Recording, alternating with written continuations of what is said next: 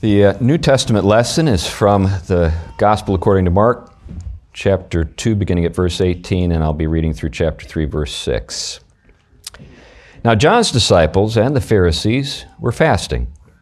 And people came and said to him, Why do John's disciples and the disciples of the Pharisees fast, but your disciples do not fast? And Jesus said to them, Can the wedding guests fast while the bridegroom is with them? As long as they have the bridegroom with them, they cannot fast. The days will come when the bridegroom is taken away from them, and then they will fast in that day. No one sews a piece of unshrunk cloth in an old garment. If he does, the patch tears, tears away from it, the old, uh, the new from the old, and a worse tear is made. But no one puts new wine into old wineskins, and no one puts new wine into old wineskins. If he does, the wine will burst the skins, and the wine is destroyed, and so are the skins. But new wine is for fresh wineskins. One Sabbath, he was going through the grain fields, and as they made their way, his disciples began to pluck heads of grain. And the Pharisees were saying to him, Look, why are they doing what is not lawful on the Sabbath? And he said to them, Have you never read what David did when he was in need and was hungry, he and those who were with him? How he entered the house of God at the time of Abiathar, uh, the high priest, and ate the bread of the presence, which is not lawful for any but priests to eat, and also gave it to those who were with him? And he said to them, The Sabbath was made for man, not man for the Sabbath. So the Son of Man is Lord even of the Sabbath. Again, he entered the synagogue, and a man was there with a withered hand.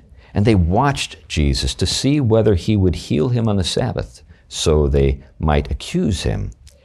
And he said to the man with the withered hand, Come here. And he said to them, Is it lawful on the Sabbath to do good or to do harm, to save life or to kill? But they were silent. And he looked around at them with anger, grieved at their hardness of heart. And he said to the man, Stretch out your hand. He stretched it out, and his hand was restored. The Pharisees went out and immediately held counsel with the Herodians against him, how to destroy him. The word of the Lord. Father, I pray that the words of my mouth and the meditations of my heart will be acceptable to you, for you are our rock and our redeemer. Amen. Please be seated. Have you ever uh, had someone say to you after you've made some snide remark, Who do you think you're talking to? maybe you've been the guy who uh, has used that phrase, Who do you think you're talking to? There's a sense in which there's a, an, a sort of an, uh, an offense that you're responding to and trying to make certain that people acknowledge, uh, you know, that you don't deserve that kind of treatment, uh, that you shouldn't be addressed in the way that they addressed you. Sometimes, though, uh, we don't recognize authority figures. We just maybe are oblivious. We just don't watch the news or don't have a sense of who is in charge of what. I remember uh, years ago, a friend of mine, Christopher Layton, who is an Episcopal pa- uh, priest in uh, Cambridge, Massachusetts, he had the misfortune of having the Weld family in his congregation. So now you might not remember the Welds, uh, but Bill Weld was governor of Massachusetts. He was libertarian, uh, ran for the United States uh, presidency back in the early 90s. Uh, and I mentioned Bill Weld to people today, and they're like, well, who? Well, if you were from New England, you know who he was. He was the guy who was responsible for the Big Dig, that enormous tunnel that went under the city of Boston and made the place a much more pleasant place to live but cost a ton, a ton of money. but anyway, uh, one he was a what you would call a C and E Christian. You know what those are, right? Christian and Easter Christians. You know, they just show up on the big days, and he would show up with his wife, who, by the way, was much more faithful. Uh, and uh, after church, you know, Christopher, my friend, was greeting them as they, uh, you know, among the other congregants who were leaving the building. Uh, and Bill Weld said to him, "Do you know who I am?" And uh, Christopher said, "Yeah." Do you know who I am? kind of uh, making a point there. anyway, uh, you know, when you come across people that maybe you know uh, at a distance, or maybe because you've seen them on television, it can be kind of a shock to meet them in person. I remember I was in an IHOP, an IHOP, the International House of Pancakes, in uh, uh, Manchester, Connecticut. And as I sat there munching on my pancakes, I saw some of the hosts of, of you know, uh, Sports Center on ESPN come in. So some of you just are like, I don't know what you're talking about. But anybody who's watched like ESPN knows what I'm talking about. So they came in, and I thought, well, what do you know? They are real. They're, and they're all shorter than I thought. That's one of the things, you know, when you actually meet people that are famous, and you're like, you're always surprised that, you know, these are human beings, but also they're always seem to be shorter than you thought. Now, uh, questions sometimes uh, reveal your ignorance, uh, but other times they reveal other things about you. Um, one of the things that we see with regard to these questions that are asked of Christ is they don't really know who he's talk- who they're talking to. If they knew who they were talking to, they would have the answer to the questions or the answers to the questions that they ask. His identity, in other words, is the answer to the questions. If they understood who he is, they would understand why their questions were not either good questions or they would have the answers to the questions. And uh, this first case, we see basically uh, how do you expect them to fast? You remember the, the episode here. So Christ's disciples are not fasting, but John's disciples and the disciples of the Pharisees are fasting. And then somebody comes up and says to the Lord, Why don't your disciples fast? And essentially the answer is, You don't realize who I am, do you? That's really how he responds. He says, If you understood who I am, you wouldn't ask that question. And then he gives them the illustration. How do you expect the guests at the wedding to uh, fast when the bridegroom is present? He doesn't directly say, Moi, bridegroom, with a big, you know, sign over his head. I'm the guy I'm referring to here. But uh, subtly, he's making that point. Now, let's think about fasting a little bit because it's something that's fallen out of uh, favor with lots of folks. Um, I think sometimes we uh, maybe even avoid fasting because we're afraid that we might fall into a kind of works righteousness Christianity. So, in order to avoid that particular sin, we just don't do something that's really good, which is fasting. There is a purpose served by fasting. And the Lord actually uh, implies that his followers will fast in this account, right? He says, when, I'm, when the bridegroom is no longer present, my followers will fast. Something to think about. Have I fasted? Uh, when the Lord is addressing uh, his you know, audience on the Sermon on the Mount, uh, he says, when you fast, not if you fast. So it's something else that would indicate, yeah, this is sort of a normal part of the Christian life. But what's the purpose of fasting? It's not like something you get up and do. It's like, hey, I can't wait not to eat anything today. It's a, it's a day of celebration. I'm just not going to eat anything all day because we're having a great time. No, it's actually the inverse, right? It implies that there's a problem. And there are some things to think about with the relationship to it. I think that it accompanies often mourning. I think sometimes people involuntarily fast. I just don't feel like eating. I'm just so, so crushed by what happened. I, I just, I've lost my appetite. There's kind of that natural impulse to, to respond. It just doesn't seem right. You get news about someone's death, and you say, hey, let's go out to, thank God it's Fridays, and let's have a big meal. No. It's like, that's just not appropriate at a time like this. It's time to abstain. It's time to step back. It's time to reflect. It's time to think. It's time to mourn. It's also uh, an exercise in discipline. If you want to, uh, say, win a marathon, let's say you've got that as a goal in your life. Do you just like wake up the day of the marathon and just say, hey, heading out there, see what happens? Gonna run. they pick you up two miles down the road and take you to the hospital, is what happened. You had to prepare for the trial of the marathon, and you could say that fasting is a way for you to strengthen your spiritual muscles. Like one of the ways that I think people misinterpret Jesus, you know, in his experience in the wilderness is uh, they more or less assume that uh, all of that fasting weakened Christ's resolve. And that's why the devil showed up at the time he did. When in fact, it was preparatory. He was preparing for the temptation. He was strengthening uh, his resolve to obey his Father. And then there's another thing I think it's at work as well. When you fast, you are setting priorities and you're putting a priority on spiritual things. Now, I know that we're all afraid of falling into Gnosticism and kind of uh, sort of uh, dismissing physical concerns as not spiritual and something that we shouldn't be concerned about as Christians. But let's keep in mind that throughout the New Testament and the Old, there is a priority placed on spiritual matters, on matters related to the soul. And that we do need at times to uh, exercise uh, self denial when it comes to the you know, care of the body in order to stress what needs to happen spiritually in our lives. Let me give you an example of how this works sometimes. This is how I've employed it in my life. Sometimes there'll be a matter that's of great concern to me that I'm, you know, uh, praying about, and I'll fast. I'll fast and pray. And whenever I feel a pang of hunger, I, re- I ask myself, what's more important, eating or this particular matter?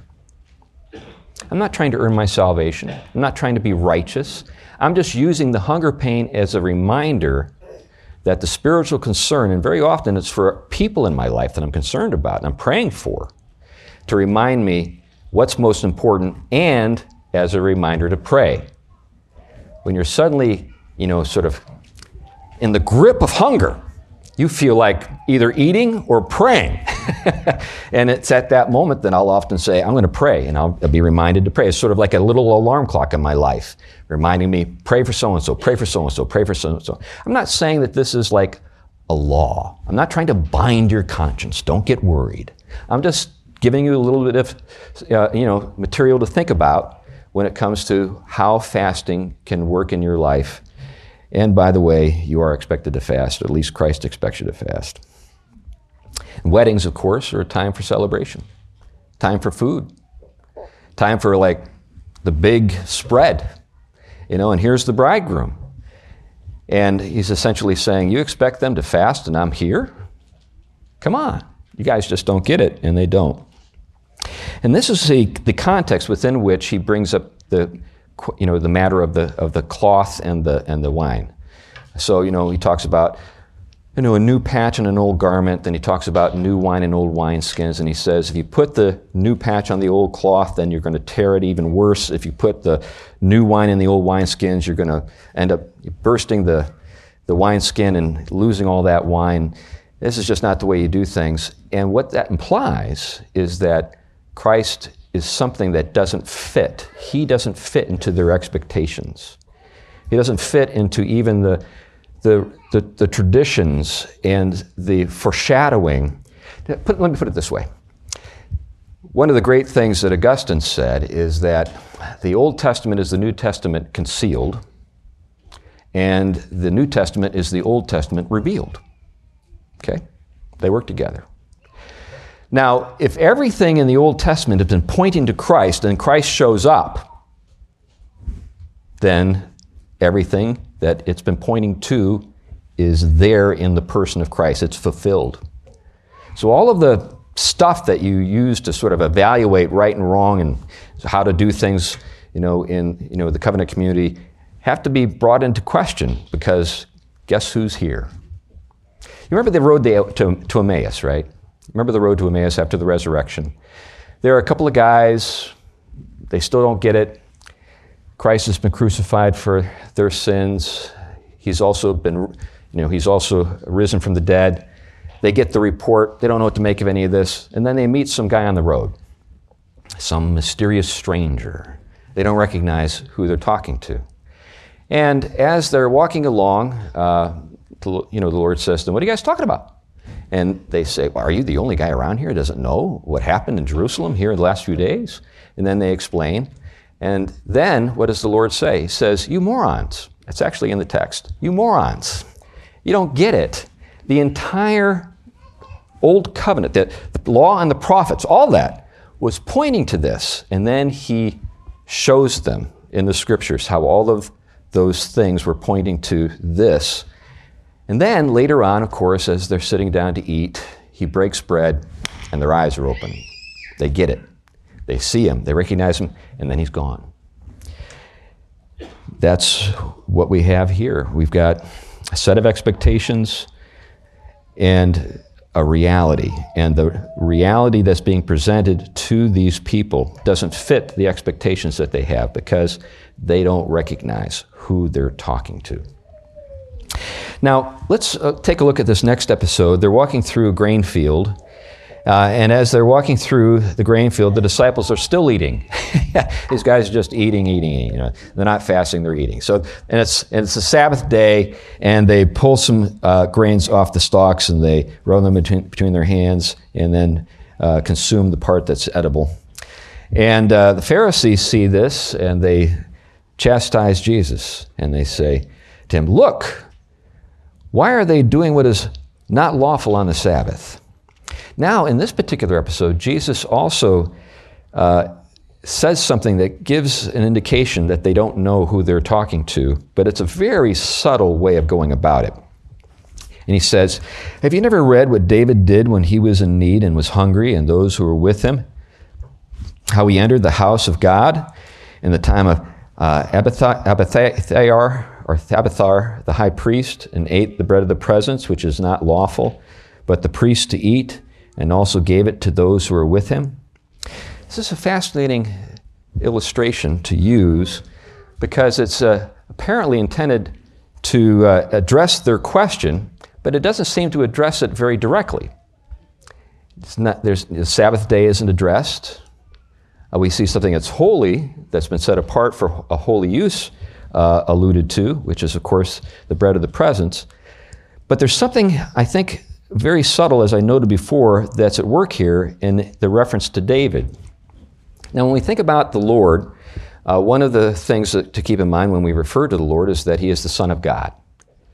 And we hear references to Christ as the Son of God in the New Testament. We also hear references to the Lord as the Son of Man, right? In fact, in a very short period of time here, in the next few uh, verses or next few words, we're going to hear Jesus referring to the Son of Man. But he's also the son of what, who? David. Again, a, a, a subtle allusion to uh, his status. So, this is what David did, and he is not condemned. Something remotely similar to that is happening, and we are not condemned. Can you make a connection here? They don't. But he goes on to tell them after that, and I'm going to get into this more in a moment, that uh, the Sabbath was not made for man, but man for the Sabbath. And then that verse 28 reads, So the Son of Man is Lord even of the Sabbath. Now, before I address that particular uh, set of verses uh, I'm going to uh, talk about a couple of other things. I want to just reflect a little bit on the bread of the presence. This is one of those uh, things that we see um, in, in the temple and in the tabernacle that we don't give much thought to. But in the Holy of Holies, there is uh, the holy place, there is a table, and on that table there are 12 loaves. They're to be kept fresh. They're the bread of the presence. And the implication is that because the number 12 corresponds to the number of tribes, in some sense, these loaves represent those tribes in God's presence. Now, what's also remarkable about, remarkable about uh, those loaves is that, uh, that they're not presented to the Lord as an offering to be consumed. Instead, they are consumed by who? The priests. So, some, again, some very subtle uh, sort of things that are occurring within the, the context of the story. We have 12 disciples, we have 12 tribes, we've got eating, we've got feeding. By the way, in the story, with regard to that episode in 1 Samuel where David is on the run from Saul and he's need, you know, needing some food, uh, he asks for, guess how many loaves? Five. Now we see the Lord receive five loaves later and use five loaves to feed 5,000 people. Again, there are some very subtle things going on here. And I don't want to make too much of them, but I don't want to ignore them either. These are sort of intriguing connections that I just want you to sort of mull over and think about. I think at the very least, the thing that we can say is that Christ's companions uh, are enjoying the same benefit that David's companions enjoyed when they were with him. There's some connection here that is being made between David and the son of David. But let me take you to this last point, this point that I think is uh, perhaps the most intriguing for me, and this is the reference to the, the, uh, the Sabbath and uh, the Son of Man being the Lord of the Sabbath. Now, what follows is another fascinating episode, and it's in a synagogue. And let me read it to you just to remind you of how the story goes. Again, he entered the synagogue, and a man was there with a withered hand. And they watched Jesus to see whether he would heal him on the Sabbath so that they might accuse him. Who are they? Well, Pharisees. And he said to the man with the withered hand, Come here. And he said to them, Is it lawful on the, on the Sabbath to do good or to do harm, to save life or to kill? But they were silent. And he looked around at them with anger, grieved at their hardness of heart, and said to the man, Stretch out your hand. He stretched it out, and his hand was restored. The Pharisees went out and immediately did what? Praise God? Uh, spread the good news about, you know, the Lord Jesus? No. They held counsel with the Herodians, of all people, against him, how to destroy him.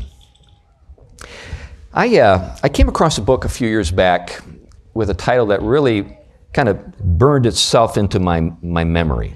The title of the book is um, Only the Paranoid Survive. Now, when you're in a situation when you really are surrounded by people who are out to get you, this is, a, this is really something that's worth remembering. uh, because when they really are out to get you, yeah, this is another thing I've, I've said. Just because you think everybody's out together out to get you doesn't mean they aren't. so in this particular case, they really were out to get him, and he knew that.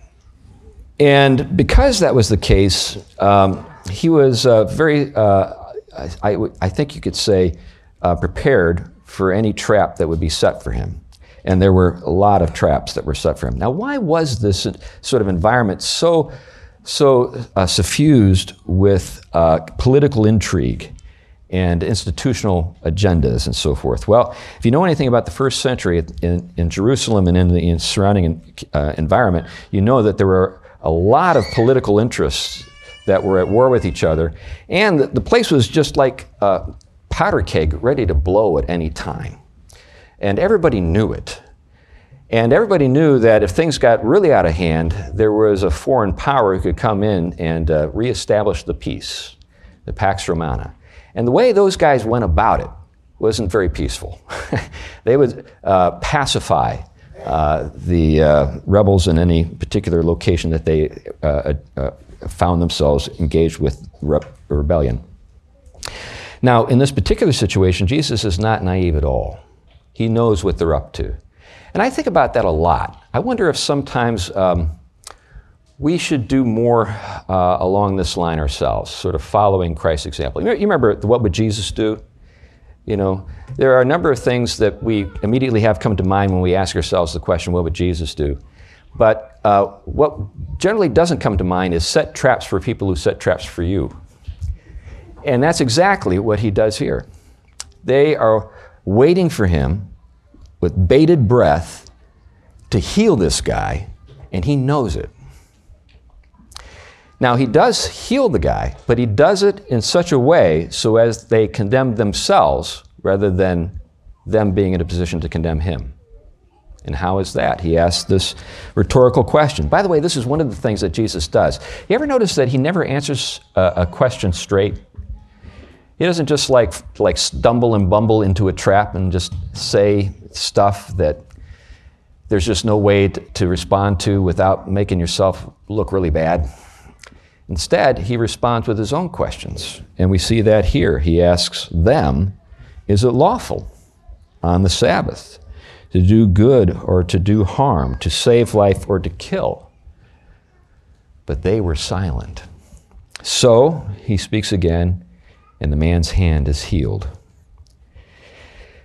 Now, they don't get the point. They still don't recognize him for who he is. Which brings me to the matter of spiritual blindness. Why is it that we can't see what's right in front of us sometimes? I think there are reasons why we can be blind. Uh, sometimes our expectations blind us. We're looking for one thing and something else appears and we don't see it. But sometimes we miss what is right in front of us because we don't want to see it. Recall in uh, 2 Corinthians chapter 3, I think it is, uh, when the Apostle Paul talks about the law being read in a veil covering the hearts of those who hear the reading of the law. And then he makes a connection with Moses, and Moses went and, and uh, God displayed his glory to him, and it affected him in such a way that his face shone. And then when he returned to the people, they were appalled at his face and they begged him to cover it. That's what we're dealing with here. There is a, there is a sense in which uh, we, as fallen creatures, in sin cannot bear certain truths, and consequently, our hearts are veiled. Now, I want to reflect a little bit uh, as I conclude on this statement the Son of Man is the Lord of the Sabbath. Now, the reference to the Son of Man, of course, is a reference to Daniel chapter 7, and uh, we see in the context of that chapter that it's referring to the Messiah. And so, Jesus, in a, again, a very subtle way, but unmistakably is referring to himself as the Son of Man and the one who fulfills what that prophecy is referring to. But uh, let's think a little bit, though, about the, being the Lord of the Sabbath. You noticed uh, that there were two accounts of the Ten Commandments read today, or at least the fourth commandment, which relates to the Sabbath day. In our responsive reading, there was the account from Exodus, and then uh, the account that was read by Leon is from Deuteronomy. Deuteronomy means, by the way, second giving of the law. So um, there's a subtle difference, though. Many of the, many of the things that are, are stated in those two accounts of those commandments are, the, are almost verbatim, but the justifications for the Sabbath day are different. In the first case, in Exodus, you have the account of creation, and in that account, uh, it uh, is stated that in six days the Lord created the heavens and the earth, and on the seventh day he rested. Therefore, that should be the case for you as well. So it's like creation and vacation. You kind of think in those terms. But Deuteronomy doesn't refer to, to the creation, it refers to deliverance. It refers to the fact that they were once slaves in the land of Egypt, and they were delivered by a mighty outstretched arm. And because of that, they owe their freedom to their new Lord, and their new Lord gives not only them a day off, but everyone connected to them a day off, because he is a better master than Pharaoh. But I think there's more to it than that as well. What is going on on the Sabbath day for the Lord? Have you thought about this at all? So think about creation. God labors creates heaven and earth in seven days and says, Woo, that was a lot of work. I need a break. Does that sound right? No, that's not right. With the word of his command, things come into existence. There isn't effort in the same way that you and I exert effort. It's just simply the display of God's power. So, what could rest be referring to? Well, Oftentimes in the Old Testament, when rest is referred to, it means the labors of establishing a kingdom are completed, and now the time of rule has begun. So, David, he was a, a fighting man, he was a man's man, and uh, he fought to establish his kingdom. And then we're told that when he had rest on every side, he built his own palace and went to the Lord and said, said I want to build a temple for you. It was time to rule. And then, in response, the Lord says to him, Because you are a man of blood, you are not permitted to make a temple for my name, but your son, who will be a man of rest, will. Time to exercise the authority over the domain that has been established. So the rest of God is the sitting upon the throne and ruling kind of rest. It's not a day off in the sense that we normally think about days off. Now, don't get me wrong, I like days off. But I think we miss something of significance when we put it in those terms. Think about it this way uh, Christ labored to save us, and then he entered into his rest. And where is he seated now? On his throne. He governs. And we enter his rest. What does that imply? Does that mean we just kind of sit around on clouds for all eternity playing harps? Or do we rule with him? Are we joint heirs with him? Something else to think about. You know, sometimes I think we place such a strong emphasis on the goodness of our vocations. And by the way, we should. Our vocations in the world, laboring in this world to exercise dominion. I think that's absolutely right. But we lose sight of the fact that the Sabbath day is not just simply a day of rest to get back to work. We work to rest. We work to rest. There's a marvelous book by a fellow named Josef Pieper, German theologian, philosopher, not long after World War II, uh, that he published entitled Leisure, the Basis of Culture. Leisure, the Basis of Culture. And the argument that he makes in that book is the things that are most valuable in life are not things that you can earn for yourself, they're gifts. They're gifts. And the Sabbath day is a day in which we receive the gift of being in God's presence. We receive the gift of meditating upon all the things that God has done for us, all of the good things that we enjoy through creation and through redemption.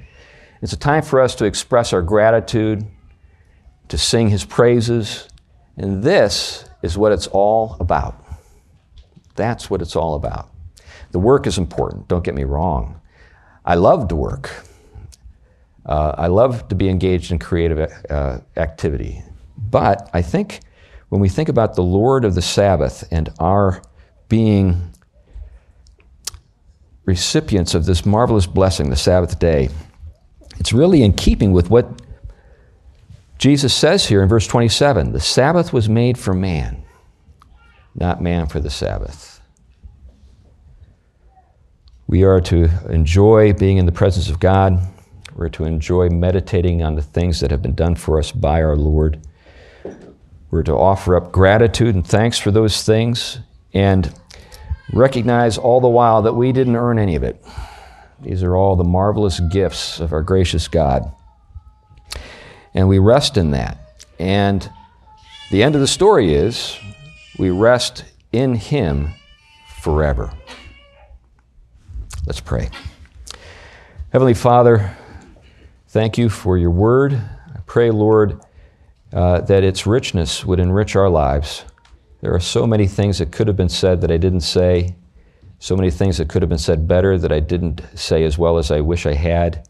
Nevertheless, uh, you are at work through your word, and you can do marvelous things in our lives through it. I pray, Lord, that that would be the case. May your word bear fruit in our lives. In Jesus' name, amen.